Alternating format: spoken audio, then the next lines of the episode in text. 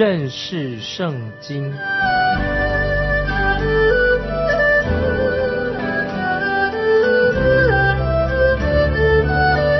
认识上帝的话，把上帝的话带到全世界。本节目是由认识圣经机构和环球广播电台联合制作，欢迎收听。亲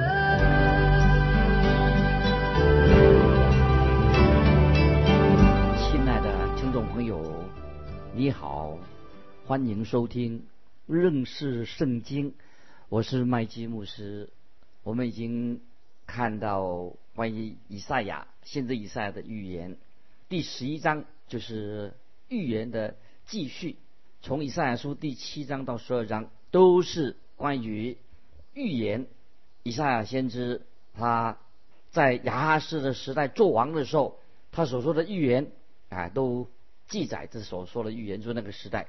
在第十章的预言当中，我们就看到神的审判已经来到，讲到神的审判。这个时期，主耶稣称这个时期叫做大灾难时期。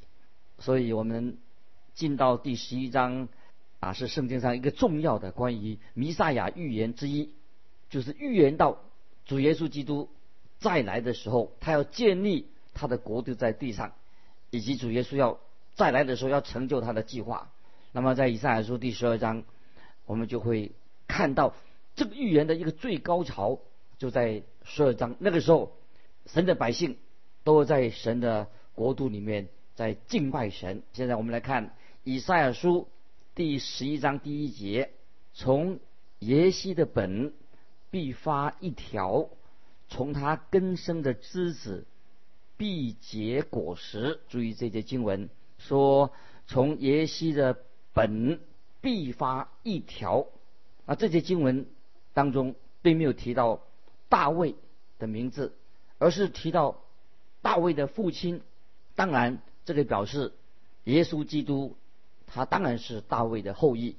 但是，为什么先知以赛亚要讲到大卫的父亲耶西，指到这个人呢？我们看到大卫王他是王族的后裔，从哪里开始的？大卫王的以后的后裔，第一次他是。从大卫开始才做王的，可是耶西大卫的父亲，他只是一个农夫，他是一个牧羊人。耶西住在一个地方叫做伯利恒的小镇里面。到了耶稣那个时代，大卫的后裔已经沦为农夫阶级的，他不再是皇宫贵族，他是大卫王的后裔，已经变成农民阶级了。那么，所以我们知道主耶稣降生，他自己也是个木匠。也主耶稣是一个木匠的儿子，因此先知以撒雅很仔细的、很小心的说到这句话。十一章第一节，从耶西的本必发出一条，一条讲什么呢？就是讲枝子，枝子就是一个活的新芽。这是我们第二次在这里提到枝子，在第一次在以赛亚书四章二节也提过，在希伯来文当中有。已经说过了，有十八个用词啊，都叫做枝子，用不同的话来表明这是枝子。这是主耶稣他的名字之一。在以赛亚书五十三章也是用枝子，他用另外一个说法，在以赛亚书五十三章说主耶稣是出于干的干地的根。有一位圣经的学者这样说，在这个预言关于主耶稣的预言的应验的历史当中。连这些预言的用字啊、用词，都把它记载下来的。枝子代表什么呢？听众朋友，你觉得枝子代表什么？代表很卑微的意思。讲到主耶稣基督，他出生在一个贫穷的拿撒勒人啊，一个家庭，他是一个贫穷的拿撒勒人。在马太福音第二章二十三节就记载说到，主耶稣他的出生非常的卑微。上神的儿子非常的卑微，出生在一个卑微那个做木匠那个家庭里面。讲到主耶稣降生在伯利恒，伯利恒是大卫的城，也是耶西的城。现在我们来看以赛亚书十一章第二节：耶和华的灵必住在他身上，就是使他有智慧和聪明的灵，谋略和能力的灵，知识和敬畏耶和华的灵。这里继续，我们要看到有七种的灵住在主耶稣基督的身上，共有七种的灵。这七种的灵是大能啊，这有七种的大能的灵啊，在主耶稣身上。第一，说到耶和华的灵；第二，说到智慧的灵；第三，说到聪明的灵；第四，说到谋略的灵；第五，说到能力的灵；第六，知识的灵；第七，敬畏耶和华的灵。圣经中的七啊，这个字，我们不一定单单认为认定就是一个完全的意思。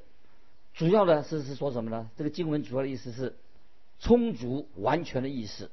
这约翰福音三章三十四节，圣经这样说：因为神是给圣灵给他是没有限量的啊。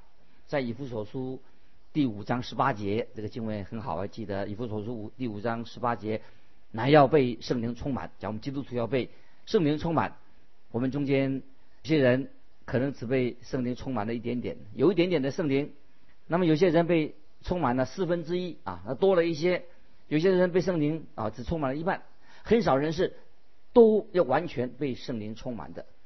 曾经有一个小女孩子，她向神祷告说：“她怎么祷告的？”这个小女孩祷告说：“主啊，有用，请你用圣灵充满我。我所能装的很少，但是很快。”这个圣灵就会漏光了，会漏出来的很多。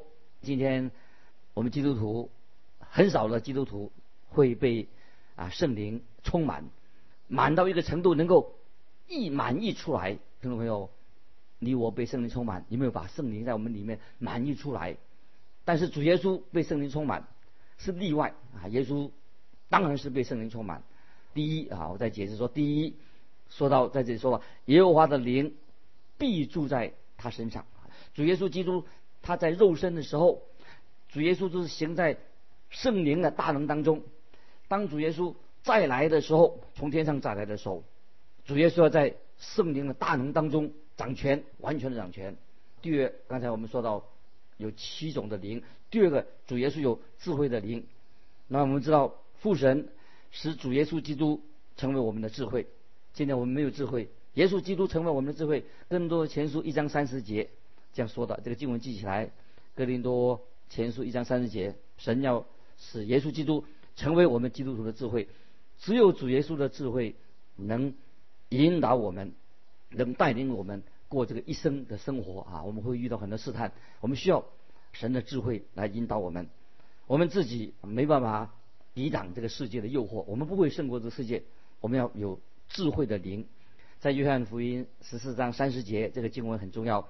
约翰福音十四章三十节，主耶稣告诉我们啊，每一位听众朋友说：“因为这世界的王将到，他在我里面是毫无所有。”我们知道，撒旦他是基督的仇敌，撒旦他会在我们里面，在我们基督徒里面找到我们有很多弱点，我们需要智慧的灵。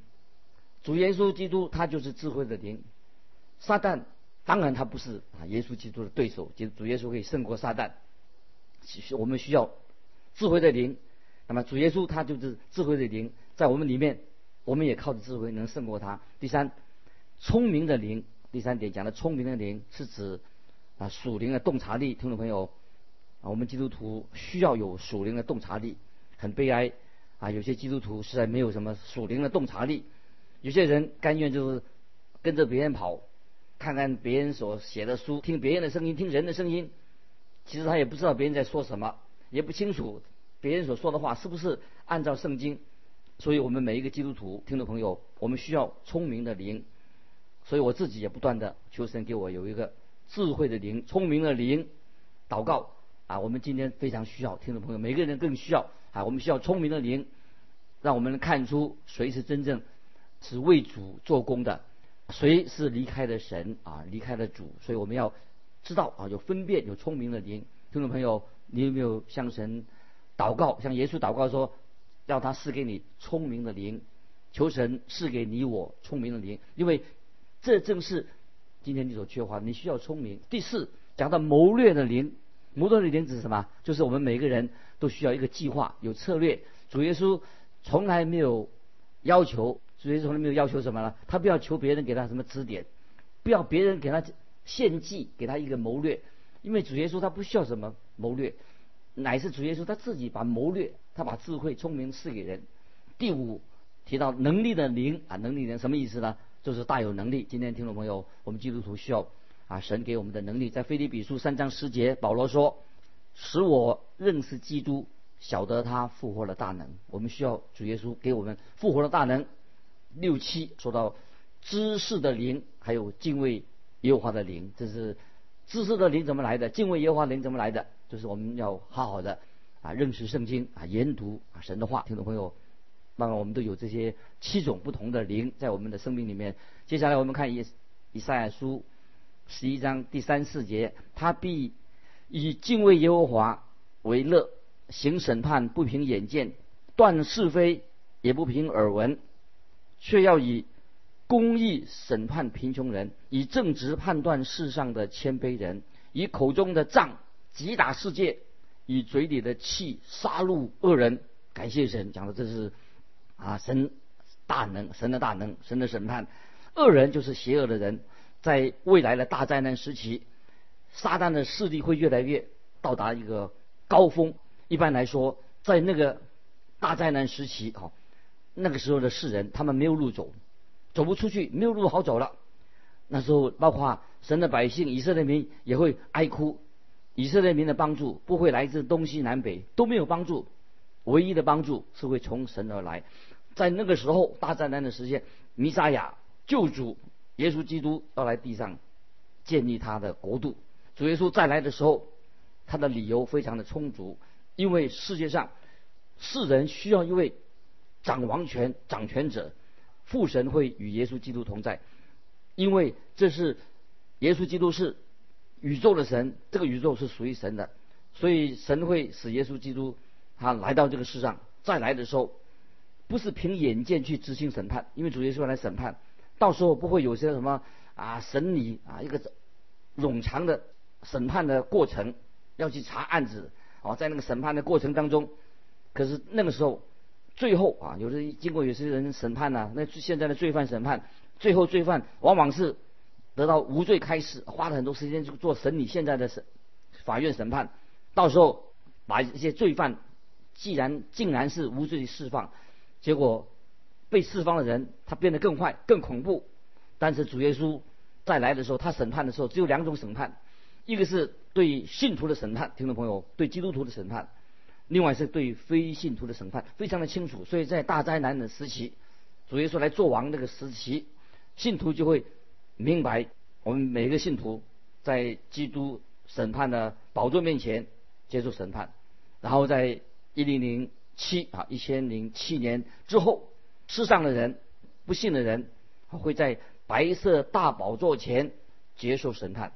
听众朋友，有一天我也会站在主耶稣的审判台前，在我自己个人生命当中有虚伪的那部分，都会赤露敞开，神知道。所以现在啊，我自己祈求神赦免我一切的过犯，在我的生命当中把我的虚虚伪除去，啊，希望能够像水晶一样透明。因为那一天审判的时候，主耶稣要光照出来，把我生命的弱点呢光照出来，每件事情在神面前都是赤露敞开，这是。什么样的光景呢？会让我们害怕？在白色大宝座面前审判，基督宝座面前审判的时候，会让我们很心里会害怕，因为那一天神呢把我们的所有的事情要显露出来，因为主耶稣就是光，会让我们知道我们其实弱点在哪里。所以听众朋友，我们现在啊，如果你心里面有罪，赶快悔改。我们现在看以赛亚书十一章第五节：公义必当他的腰带，信实。必当他卸下的带子，这里说到主耶稣掌将来掌权的时候，在宝座上他是公义的，是信实的。耶稣基督在世上掌权的目的在哪里呢？要凭公义跟公平来统治世人，要恢复了在亚当夏娃因为他犯罪了，失去了这个土地。到那个时候，主耶稣再来做王的时候，要恢复那个失去的领土。接下来我们看第六、第七节，豺狼。必与绵羊羔同居，豹子与山羊羔同卧，少壮狮子与牛犊并肥畜同群，小孩子要牵引他们。牛必与熊同食食，牛犊必与小熊同卧，狮子必吃草，与牛一样。我们知道主耶稣再来掌权的时候，现在主耶稣在父神的右边为我们祷告。当他主耶稣再来掌权的时候，少壮狮子跟牛犊要躺在一起，有和平，彼此之间他们会在一起。今天他们可能不能躺在一起。那么如果牛犊躺在一起的话，那这个牛犊就会变成跑到狮子的肚子里面了。但是当主耶稣再来的时候，狮子必吃草，跟牛一样。哎，怎么狮子？听众朋友，你们觉得狮子要会吃草，跟牛一样，听起来很奇怪。但是听众朋友，我们都知道。狮子它是不吃草的，我们认为狮子不吃草啊。曾经有一位老师，圣经老师，他说的很好。他说他做这个解释，他说我告诉你，老师说哈，我告诉你我会怎么做。你可以那个时候造一只狮子，神那个时候造一个新的狮子，那么就可以叫它吃草了。所以这个圣经老师思想想得很快，跟牛一样吃草，不是很好吗？接下来我们看第九节，在我圣山的片处，这一切都不伤人，不害物。因为认识耶和华的知识要充满遍地，好像水充满洋海一样。这些经文说的太好了，讲到神的国度啊，已经遍满了地面，神的国度已经降临了，到处全地是属于神的。我们看第十节，到那日，耶西的根必立做万民的大旗，外邦人必寻求他，他安息之所大有荣耀。这些经文主要的意思是什么？就是那句话。到那日，那日是什么呢？就是从大灾难的时期到来的开始，一直连续到主的国降临，就是到了到了千禧年的国度那个时候，那当中也有外邦人在当中。我们看十一节，当那日，主必二次伸手救回自己百姓中所余剩的，就是在亚述、埃及、巴特罗、古时以南、士拿、哈马。并众海岛所剩下的那个时候啊，神会从各地把以色列的民把他们召回来，回到哪里呢？回到应许之地。这个是当时之前摩西带领他们出埃及，约书亚带他们进到应许之地这个地方，这是他们第一次定居这个地方。神把他们带回原来居住这个地方，应许之地。我们看第十二节，十一章十二节，以赛亚书，他必向列国。树立大旗，召回以色列被赶散的人，又从地的四方聚集分散的犹大人。什么是大旗呢？这里提到大旗啊，树立大旗。大旗所指的就是主耶稣做王。这不是指说升起来那个旗帜。说到那日，主会聚集啊，成为一个中心点，聚集的一个中心。地上那些温柔的人，神的百姓都会走进，走到主耶稣面前。那时候温柔的人就可以承受地图了，这是神美好的计划。这个计划，听众朋友，有一天一定会应验的。接着我们看第十六节，为主余剩的百姓，就是从亚述剩下回来的，必有一条大道，如当日以色列从埃及地上来一样。这里说到有一条超级的公路，从亚述一直延伸到埃及啊，一条大路，跨越过巴勒斯坦。啊，一个大桥，虽然在那个时候啊，他们在那里啊，列国后来世上的各国都会经由这条大路来到做什么呢？经过大路到耶路撒冷敬拜神，这是先知撒在利亚书十四章十六、十八节的预言一定会应验。那听众朋友，我再强调，以赛亚书我们已经从刚才读到这个十一章的以赛亚书，从七到十二十二章都是讲的预言。预言是从审判他的百姓开始，所以我们到了第十一章，以赛亚书十一章，讲到神要国度要建立在地上，那个时候主耶稣亲自掌权。现在我们讲到第十二章，以上来说十二章已经到了一个高峰，说到大灾难时期已经过去了，那个时候所有的风暴已经结束了。讲到以色列神的百姓，剩余的人已经进到圣殿里面敬拜神，向神唱赞美的诗歌，以色列人。在圣殿里面敬拜神，而不是在现在的哭墙啊！现在以色列国啊，以色列人到哭墙在那里哭。那个时候他们在圣殿里面敬拜神。那么今天以色列人他们在哪里呢？他们还在哭墙，证明以色列人他回到故土的预言还没有应验啊！目前以色列回到他自己的国家，还没有应验，真正的预言还没有应验，在短短的这一章读起来，像一个诗篇一样，一个像发光的一个珠宝，已经排列在听众朋友的面前。讲到当主耶稣做王的时候，那些蒙救赎的百姓，从他们内心发出赞美神的声音，他们赞美主耶稣基督啊，神的救恩，赞美神的创造，因为咒诅一切的痛苦已经从地上消失了。那是真正赞美神的时刻，因为神的救恩、神的创造是何等的美善。但是今天我们的自然界，我们还没有看到这样的光景，因为神的咒诅还在。所以目前我们看到啊，我们今天这个世界里面，大自然啊有很多问题，仍然是腥风血雨。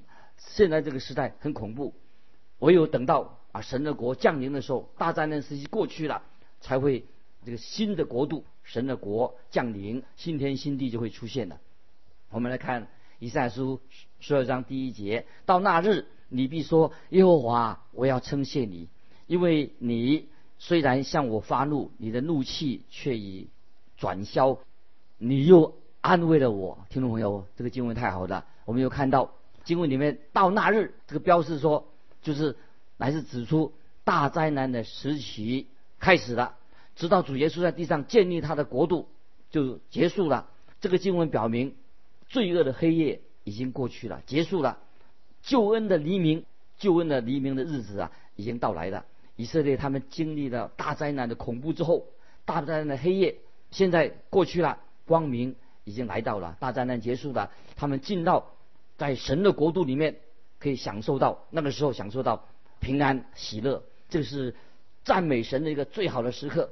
因为国度时期最特特色，主耶稣再来的时候，那个特色是什么呢？就是喜乐啊，在国度神的国降临大喜乐的日子，就是喜乐。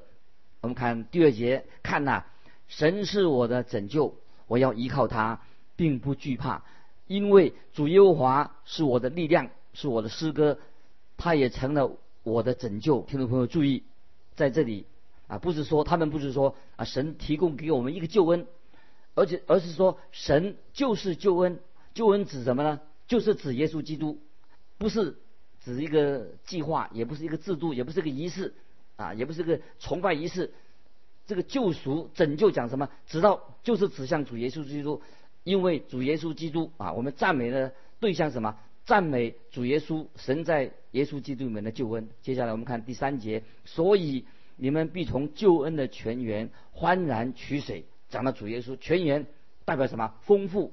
主耶稣的救恩使人心满意足，满的喜乐。所以在神的国降临的国度的时期，那个时候这是一个大喜乐的时时候。这是神期待他自己的百姓在生命里面，基督徒的生命都是满有喜乐。今天我想神也盼望我们基督徒内心有喜乐，因为我们蒙恩的人，神要我们喜乐。我们唱诗歌赞美主，所以基督徒应当有这种喜乐，否则我们就很难为主做见证啊！一个基督徒应该有喜乐啊！盼望听众朋友，你应该信主以后就要喜乐。接着我们看第四节，你们要说，当称赞耶和华，求告他的名，将他所行的传扬在万民中，提说他的名已被尊崇。到那日那个什么十四第四节什么意思呢？都指千禧年的日子，也就是光明的日子。那么耶和华的日子啊，已经已经说到罪恶之夜已经结束了。那新的日子来了，从日出开始啊，我们知道在旧约的日子是从日落开始的，在诗篇三十篇第五节，旧约的日子从日落开始。诗篇三十章五节说：一宿虽然有哭泣，早晨便必欢呼。所以到千禧年的时候，这个一个喜乐的早晨是向神。感恩献祭的最好的时刻，不单单是嘴巴感谢神，我们知道神是万物的创造者，我们要赞美他，但是也要为神的作为、神所行的、神所行的事，包括神的创造，包括神做的每一件事情，我们都要赞美神。说，所以经文说，在那日你们要说，当称谢耶和华，就是哈利路亚。继续我们看第五节，你们要向耶和华唱歌，因他所行的甚是美好，但愿这事普传天下。感谢神，神行了大事。神用了六天的时间创造天地万物，神看他所造的都是好的，好的什么意思呢？只有神说他创造的非常好，我们要感谢神是给我们一个完美的救恩，因为感谢神他是万物的创造者。但是人犯罪的最污染的这个世界，我们现在仍然要感谢神。虽然今天我们活在这个世界上，里面有很多的困难，很多的难处，哦，比如强项啊啊，地上有老鼠、有蚂蚁、苍蝇，经很很好像很烦人。但是今天我们仍然有看见小鸟在唱歌，有美丽的花朵树木。虽然大地因为人犯罪的受了咒诅，但是神所创造的世界仍然是美好的。听众朋友们想想，当有一天这个咒诅完全被除去那一日，这个世界是多么美好啊！所以感谢神。最后我们要看第六节，西安的居民呐，当扬声欢呼，因为在你们中间的以色列圣者乃为至大。这节经文就是说，到已经被蒙恩得救的人。我们在我们心里面，我们都会发出赞美神的声音。蒙恩的人啊，我们高唱哈利路亚赞美神。听众朋友，不但我们要赞美神，我们也明白我们可以奉献给神，明白就是我们可以把自己献给神，成为神所喜悦的，那是一个非常荣耀的日子。今天时间的关系，我们就分享到这里。听众朋友，巴不得你也作为一个赞美神的人，把自己奉献给神。听众朋友，如果你有问题啊，要跟我们分享的。欢迎来信跟我们分享你的信仰生活。来信可以寄到环球电台认识圣经麦基牧师说。愿神祝福你，我们下次再见。